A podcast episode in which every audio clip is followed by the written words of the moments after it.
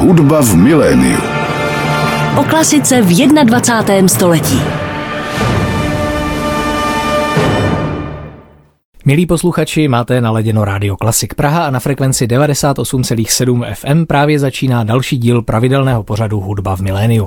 Mám radost, že dnes v něm mohu přivítat vynikající sopranistku, kterou kritika vyzdvihuje jako jednu z nejtalentovanějších eh, mladých pěvkyň, která se repertoárově zaměřuje především na starou hudbu, ale věnuje se i hudbě soudobé.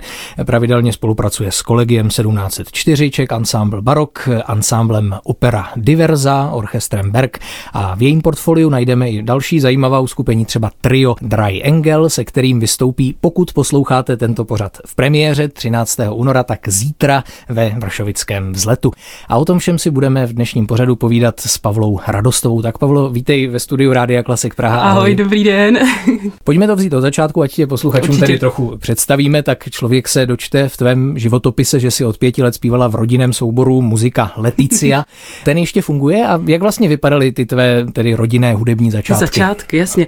No, soubor pořád ještě funguje tak nárazově vlastně teďko, protože vezmu to od začátku, ne, ne úplně od začátku, ale tak od těch pěti let. Takže můj tatínek vlastně je velmi hudebně nadaný a jeho tatínek byl taky velmi hudebně nadaný, můj dědeček, to byl takový multikulty člověk a od něj asi pochází nějaký takový hudební gen, který se v naší rodině rozšířil vlastně na všechny moje sourozence. Takže táta si teda řekl, že když má teda tak početnou rodinu, protože já mám pět sourozenců, tak by si mohl založit rodinnou kapelu. Že jo? A tak si založil rodinnou kapelu, kterou jsme postupně, postupem času nazvali teda muzika Leticia, neboli muzika radostná, hudba radostná, což se přímo i váže k našemu příjmení Radosta Radostová. No a fungujeme stále, ale teď už jak jsme rozlezlí po celé republice a různě už máme rodiny a všichni tak jako různě bydlíme, tak se spíš jako scházíme na takový ty významnější události nebo třeba na nějakou slavnostní mši nebo tak, tak hmm. to už musí být vyloženě plánovaný. A tam už tedy nějak vznikl ten zájem o tu barokní nebo o tu takzvaně starou tam, hudbu? Ano. No, no, no, tam už to trošku vzniklo, protože hlavně přes moje sestry, ty začaly studovat v Olomouci a dostali se vlastně k Markovi Čermákovi, což je jeden z, si myslím, vlastně úžasných hudebníků tady v Čechách a v jeho ansámblu vlastně začali hrát a začali sami poznávat starou muziku. No a to samozřejmě dotáhli k nám domů, že jo, a tak nějak se to jako začalo prostě k nám Nebylo úniku. Prostě, sakovat, ne? nebylo úniku prostě, bylo to daný už odmala. no z těch raných souborů, ve kterých si účinkovala ještě člověk, taky najde někde na internetu třeba uh, uskupení Tupá šídla. To ještě stále funguje, to je z Lipníka nad Bečou, myslím, že je taky skupina. Šídla, tupá šídla, ty už nefungují, hmm. teda, protože to byl vokální ansámbl, který vznikl jako společenství vlastně ke kostelu. Církevní společenství takových mladých lidí vlastně. To a... není úplně církevně znějící název, tedy není, tupá šídla, Není, to je ale... takový náš jako interní vtip. Vzniklo to vlastně z jedné písničky, co zpívá Spiritual Quintet. Zpívá se tam má uh, také šídlo otupené, nebo nějak tak jako je to trošičku přisprostlá píseň. A nám se to tak jako líbilo, že jsme to, že jsme to jako vzali za své a od té doby se jmenuje Tupá šídla. Mm, ale původ názvu jste v kostele tedy neprozrazovali úplně. A, no, my jsme se toho úplně jako nebáli. My jsme teda nespívali jenom v kostele, my hmm. jsme zpívali při různých akcích taky třeba ve městě a tak, jako trhy různý vánoční a tak. Takže jako my jsme to zase přijmuli jako hrdě za své ten název a prostě tak to bylo. Hmm. Tak od tupých šídel tady dnes v tomto pořadu žádnou hudební ukázku nemáme, nemáme, ale dojde na řadu dalších. Tak možná úvodem si můžeme poslechnout třeba ukázku z Alba, které tedy vysíláme pravidelně i tady na Rádiu Klasik Praha, kde je zaznamenána skladba Františka Xavera Richtera, Superflumina Babylonis a ty tam zpíváš tedy ve čtvrté části Miserere, solový part, tak si to pojďme poslechnout. Za doprovodu Czech Ensemble Barok zpívá Pavla Radostová, která je mým dnešním hostem.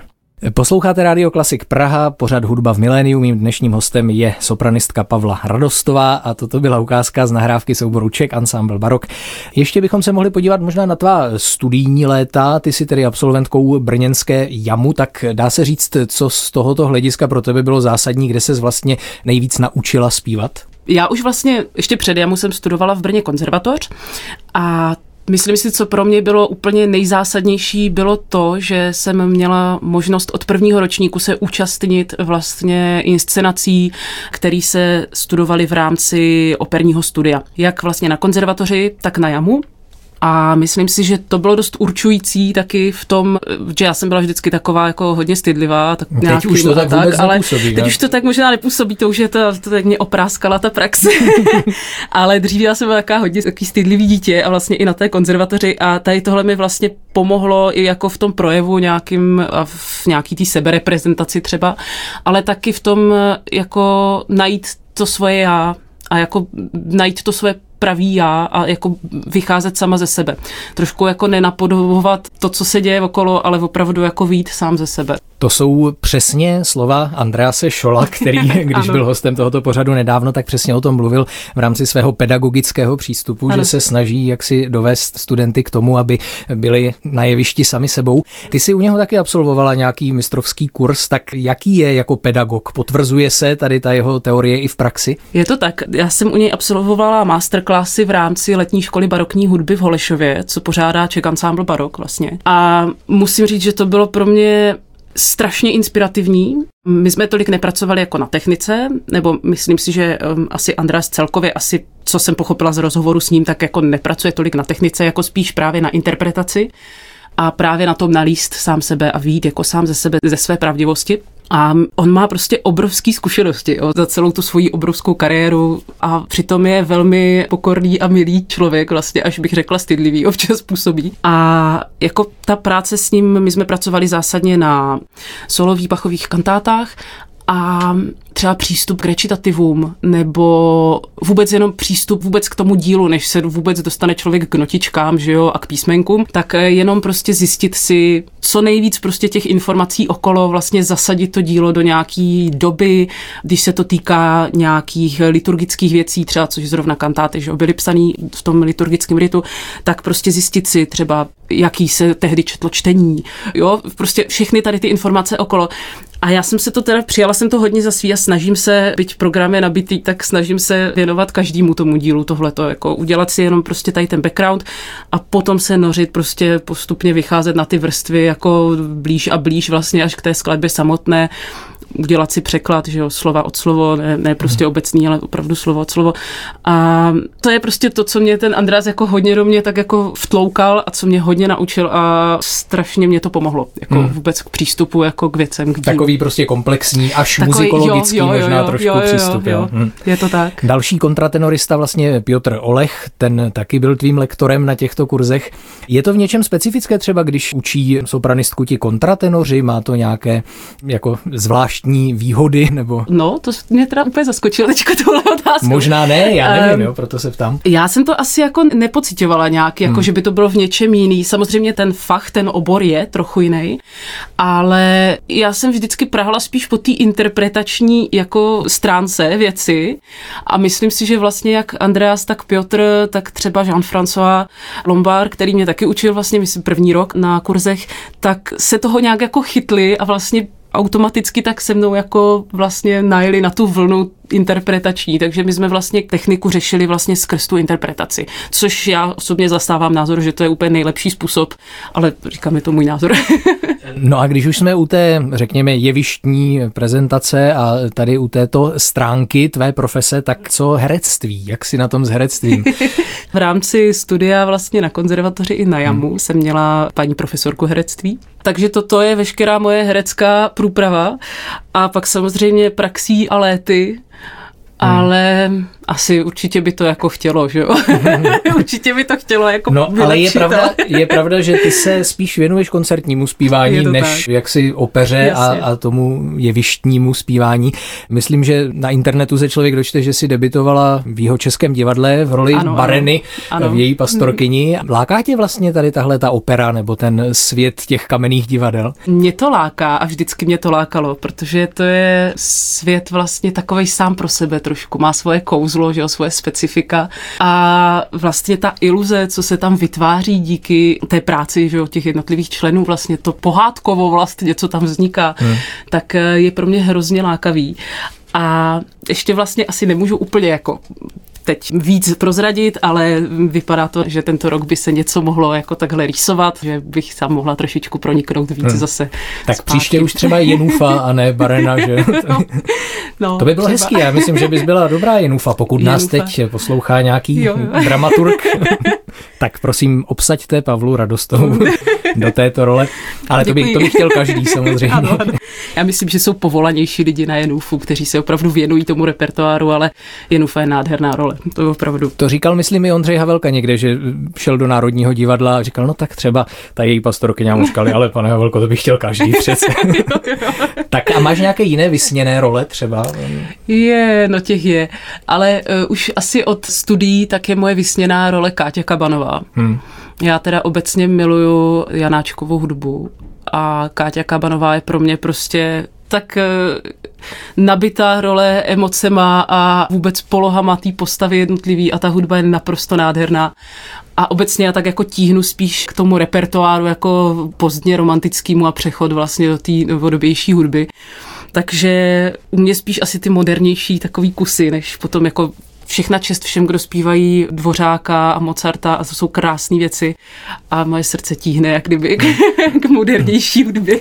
Možná je to povrchní myšlenka, ale má tvůj vztah k Janáčkovi něco společného třeba i s tvým moravským původem, nebo máš nějaký vztah k folkloru třeba jako k žánru nebo jako k disciplíně? Vztah určitě jako je. Já jsem sama nikdy nespívala v žádném folklorním souboru. U nás vlastně, já pocházím spíš ze střední Moravy, hmm. takže tam se to tak jako trošku míjí tady ty folklorní záležitosti, to spíš potom Dolní Morava, že, nebo tak. Ale vztah k tomu mám a určitě to srdce pro to tepe, jako cymbálová muzika, to je, tam si vyhálikat ty hlasivky, to je jako když mám příležitost, tak do toho jdu velmi ráda a schutí. Říká Pavla Radostová, která je dnes hostem pořadu Hudba v miléniu. Tak já myslím, že je čas na další hudební ukázku. Ty si taky vybrala ukázky z Alba Madrigali Spirituali, tak co bychom si z něj mohli pustit? Tak mohli bychom si pustit Madrigal Kefia Quantudira, který je, myslím, psaný pro čtyři hlasy. A ty budeš jedním z nich. Já budu jedním z nich. Tak zpívá Pavla Radostová, která je dnes hostem pořadu Hudba v miléniu. Posloucháte pořad Hudba v miléniu, mým dnešním hostem je Pavla Radostová, sopranistka a toto byla ukázka z její nahrávky se souborem kapela Mariana Madrigali Spirituali, která právě teď dozněla. Ty se tedy nevěnuješ jenom staré hudbě, já jsem tě nedávno zaznamenal i na několika koncertech orchestru Berg, se kterým pravidelně spolupracuješ. Eva Keslová, ředitelka orchestru, tě velice vychvalovala, zejména v souvislosti s skladbou Gerarda Grizio, kterou si zpívala ve Strašnickém krematoriu. To byla velice náročná skladba. Je to tak, že třeba tady tyhle ty jaksi extrémnější vokální výzvy vyhledáváš, že tě nějakým způsobem rozvíjejí nebo posunují? No, ne, že bych je úplně vědomě vyhledávala. Musím říct, že oni tak ke mně přicházejí a jsem za to hrozně ráda. A konkrétně teda Evě a Petrovi, to je pro mě strašně spolupráce jako strašně srdeční záležitost. Myslím si, že jsme si vlastně hezky sedli lidsky, což je pro mě vždycky, ať už dělám modernou nebo baroko nebo cokoliv vlastně, tak je to pro mě úplně nesmírně důležitý si sednout s těma lidma i lidsky, protože od toho se vlastně odvíjí pro mě ta pohoda té práce a taková ta jako soudržnost a sounáležitost v té muzice, což si myslím, že jde vlastně i dost poznat potom na výsledku. No a co se týká skladeb, no ke mně to tak prostě přichází, a nějak si mě to vždycky vyhledá. A já jsem za to teda hrozně ráda, byť vždycky, když se ke mně ta skladba dostane, tak ten první náhled je jako trošičku jsem jako vždycky šoko a říkám si to přece nemůžu zvládnout tady to, to je prostě ať už rytmicky náročný, nebo prostě rozsahově třeba, nebo jo, vždycky to má nějakou výzvu. Ale o to víc jsem ráda, že to vlastně mě nutí trošku to překonat a jak kdyby díky tomu se naučím vlastně hrozně moc dalších věcí a taky mě baví u té soudobí hudby, že tam většinou ten hlas funguje jako další nástroj, že to není jako takovej ten reprezentativní, ten solovej, jak jsme hmm. zvyklí víc v klasice asi, takový Nositel ten, jako, toho ten, textu ano, taky, ano, ano, takový ten jako míry, opravdu no. ten hmm. solista, ten zbytek, ale tady je člověk jako víc součást toho ansámblu a víc jako takový prostě fakt další nástroj, jako hmm. k tvoření té muziky. No ale nicméně asi si tě tyto věci nacházejí i díky tomu, že máš pověst někoho, kdo to zvládne. anebo dostatečního pankáče, který do toho daje možná. No já vím, že si říkala, že na té technice pracuješ ráda skrze tu interpretaci, mm. ale nicméně kolik hodin denně třeba tak věnuješ zpívání? No hodin denně je silné slovo. Já vlastně se přiznám, asi pusy trošku popel na hlavu, že moc času na cvičení není, jo, hmm. že bych se jako cvičila technicky, protože té práce je opravdu hodně a já jsem ráda, když prostě se stihnu naučit jako ty skladby tak nějak za pochodu a vždycky už jako v rámci jednoho projektu už se vlastně připravuju tak trošku na druhý. Ale samozřejmě, když mě čeká nějaká velká nebo větší solová výzva třeba, tak se opravdu zavřu k tomu klavíru a jako hmm. pocvičím si. Ale jako moc toho času jako na takhle na Jasně. žehlení techniky není. Jinak vlastně cvičíš na jevišti, dá Jinak se cvičím říct, vlastně, ano, v průběhu už. no, mě to ještě připomnělo toho Andrease Šola, že se k němu zase vracím. On, ano. Eh, když jsem se optal na soudobou hudbu, tak říkal, že nemá rád, když právě kvůli nějakým extrémním vokálním výkonům, které musí podávat, nemá čas už na tu komunikaci s publikem publikem, ano. na které jemu tak strašně záleží. Mm-hmm. Tak vnímáš v tomhle ohledu taky, že to je určitá třeba překážka?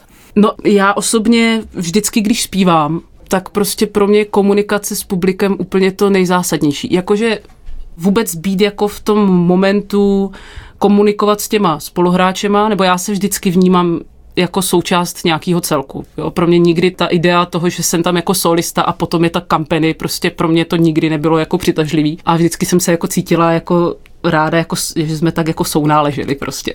Takže pro mě vlastně, když nemám to publikum, tak se mi zpívá hrozně těžce. A Nejsilnější to bylo asi za covidu, kdy jsme vlastně dělali takový ty videostreamy, kdy člověk opravdu zpíval jako maximálně pro pány kameramany a zvukaře. A byl to jiný zážitek, ale vlastně já potřebuju ten kontakt s tím publikem, navázat prostě jako zpívat pro ně, přenést tu emoci. A jako opravdu i pro mě je to vlastně v tu chvíli inspirující. To, co jde z těch lidí. Jo? Není to jako, že jenom já se snažím jako nějakým způsobem inspirovat a vtáhnout do děje, ale i to, co prostě z nich jde, jaká jde z nich energie, jak třeba občas někdo třeba zareaguje, že se jako usměje na nějakou věc, nebo prostě paní třeba, což jsem zažila na nedávném koncertě, paní prostě poslouchala, takhle měla ruce složené na srdci, prostě zavřené oči a takhle jí stékaly slzy, tak to bylo jako velmi silný pro mě. Mm-hmm. Takže je to vzájemný, prostě je to vzájemná taková jako inspirace a je to pro mě prostě úplně, hmm. a jako v tom nějaká těžkost skladby mi v tom většinou nebrání, mě to naopak jako spíš pomáhá v tom to nějak překonat. Jako. Jasně. No to asi potvrdí většina lidí, kteří někde veřejně vystupují před publikem, že je to určitým způsobem nabíjející. Ještě jsem hmm. asi nepotkal nikoho, kdo říkal, že ne.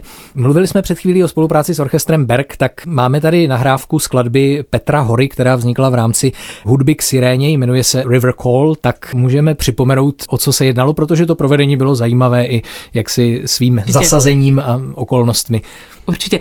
Je to skladba, která vznikla v rámci cyklu Hudba k siréně, za kterou orchestr Berg, myslím, vyhrál i cenu Pri Italia. Mm-hmm. A tahle konkrétní je, myslím, z roku 2019, tahle ta siréna. A je to vlastně pro dva soprány a...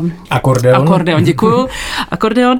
A odehrávalo se to ve výzkumném ústavu vodohospodářském tady v Praze, který nám poskytl úplně jedinečnou akustiku pro tady tu jako meditativní vlastně skladbu která se odehrávala, nebo každá ta hudba k siréně se vlastně odehrávala vždycky ve 12 hodin nebo kolem 12. Že v rámci každoměsíční středeční sirény. Můžeme ještě připomenout, kdo tam s tebou zpívá na této nahrávce? Zpívá tam se mnou Broňa Smržová, druhý soprán. Tak pojďme si poslechnout tuto skladbu River Call od Petra Hory. Zpívá Broňa Smržová a Pavla Radostová, která je dnešním hostem pořadu Hudba v miléniu.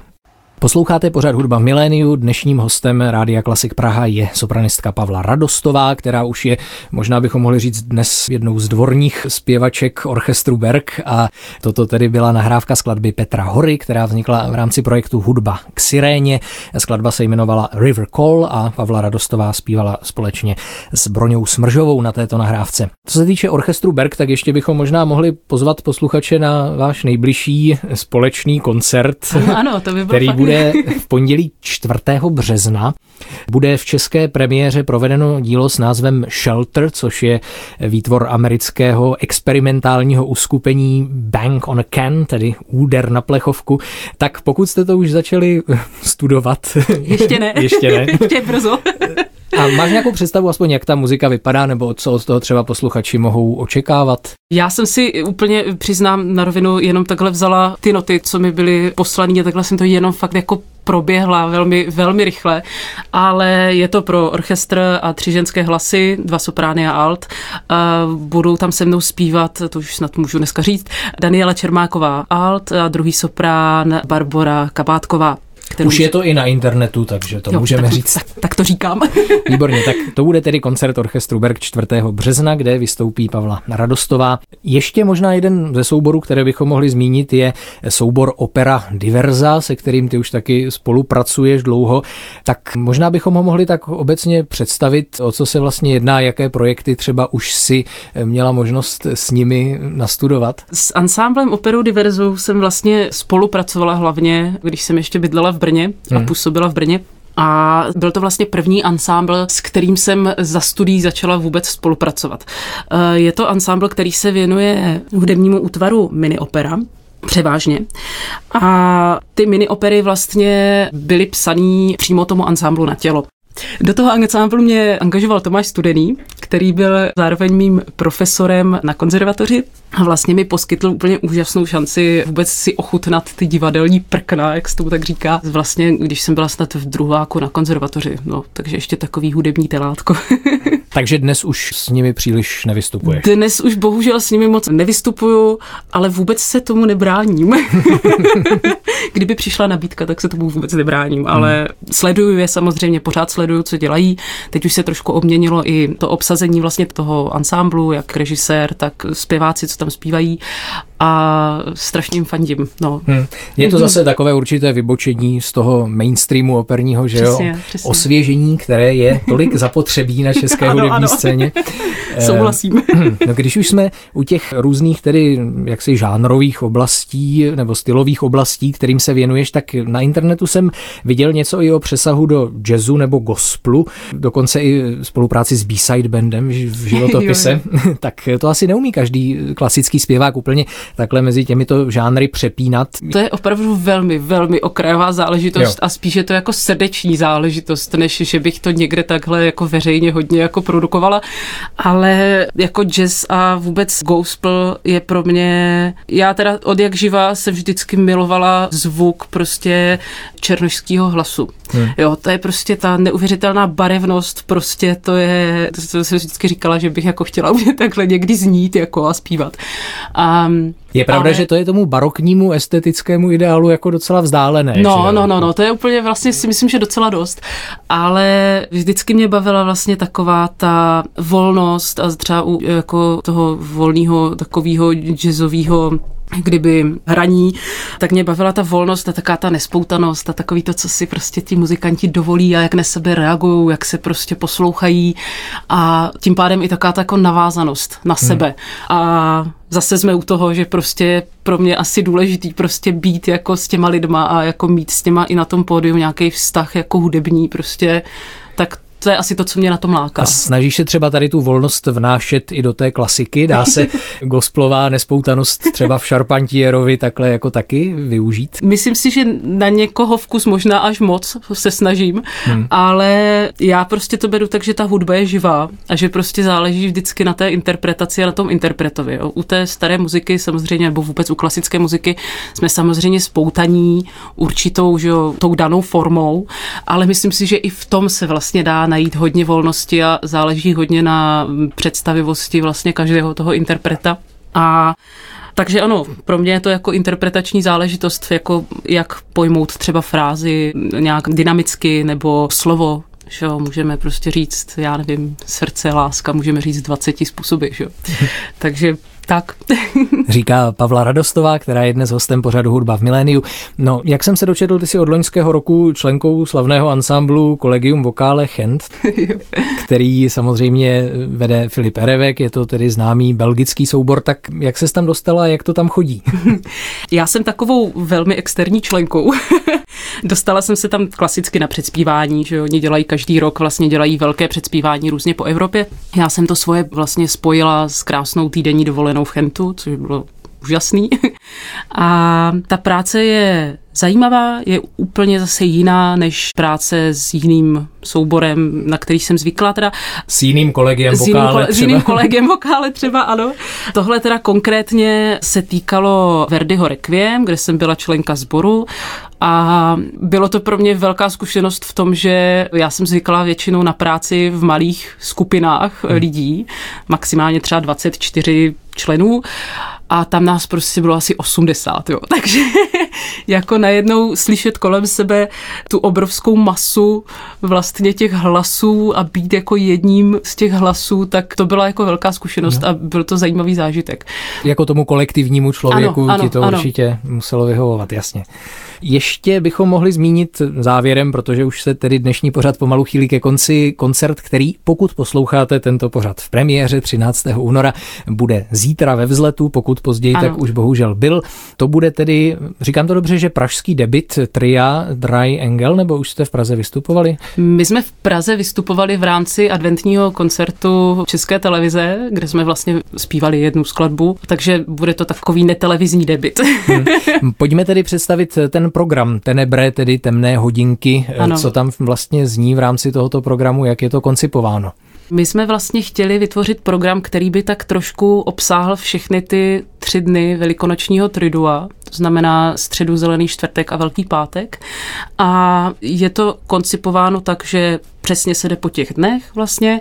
Vždycky je to uvedené vlastně lamentací, nebo ono to je celé, že jo, o lamentacích proroka Jeremiáše a vždycky je to vlastně uvedeno takovým zpěvem, který vlastně zpívá Lucie Karafeatová, naše altistka, takovým úvodem vždycky do toho dne. Jednotlivé ty dny jsou vlastně odděleny takovou varhaní vložkou Jiřího Havrlanta, a jinak ještě vlastně s náma se nám podařilo a jsme za to moc rádi, tak tam s námi vlastně hraje i Michal Reitmajer na violu de Campa a Jan Krejča na teorbu. Tak to bude krásné, pokud nás posloucháte 13. února, tak zítra můžete navštívit tento program ve vzletu, pořádá ho tedy Kolegium 1704 ano, ano. v rámci své řady koncertů ve vzletu.